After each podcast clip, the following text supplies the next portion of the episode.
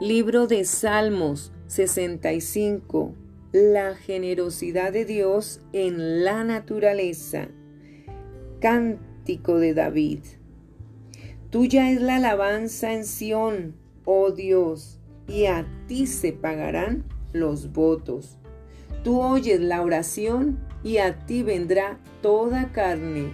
Las iniquidades prevalecen contra mí mas nuestras rebeliones tú las perdonarás.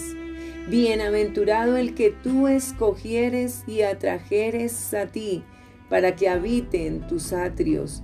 Seremos saciados del bien de tu casa, de tu santo templo. Con tremendas cosas nos responderás tú en justicia. Oh Dios de nuestra salvación, esperanza de todos los términos de la tierra y de los más remotos confines del mar. Tú, el que afirma los montes con su poder, ceñido de valentía, el que sosiega el estruendo de los mares, el estruendo de sus ondas y el alboroto de las naciones. Por tanto, los habitantes de los fines de la tierra temen de tus maravillas. Tú haces alegrar las salidas de la mañana y de la tarde.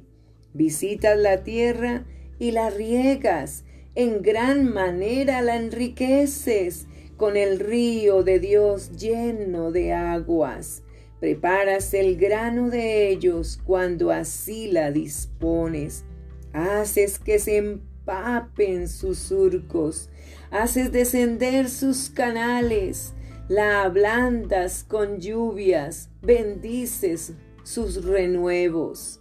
Tú coronas el año con tus bienes y tus nubes destilan grosura, destilan sobre los pastizales del desierto y los collados se ciñen de alegría. Se visten de manada los llanos y los valles se cubren de grano, dan voces de júbilo y aún cantan.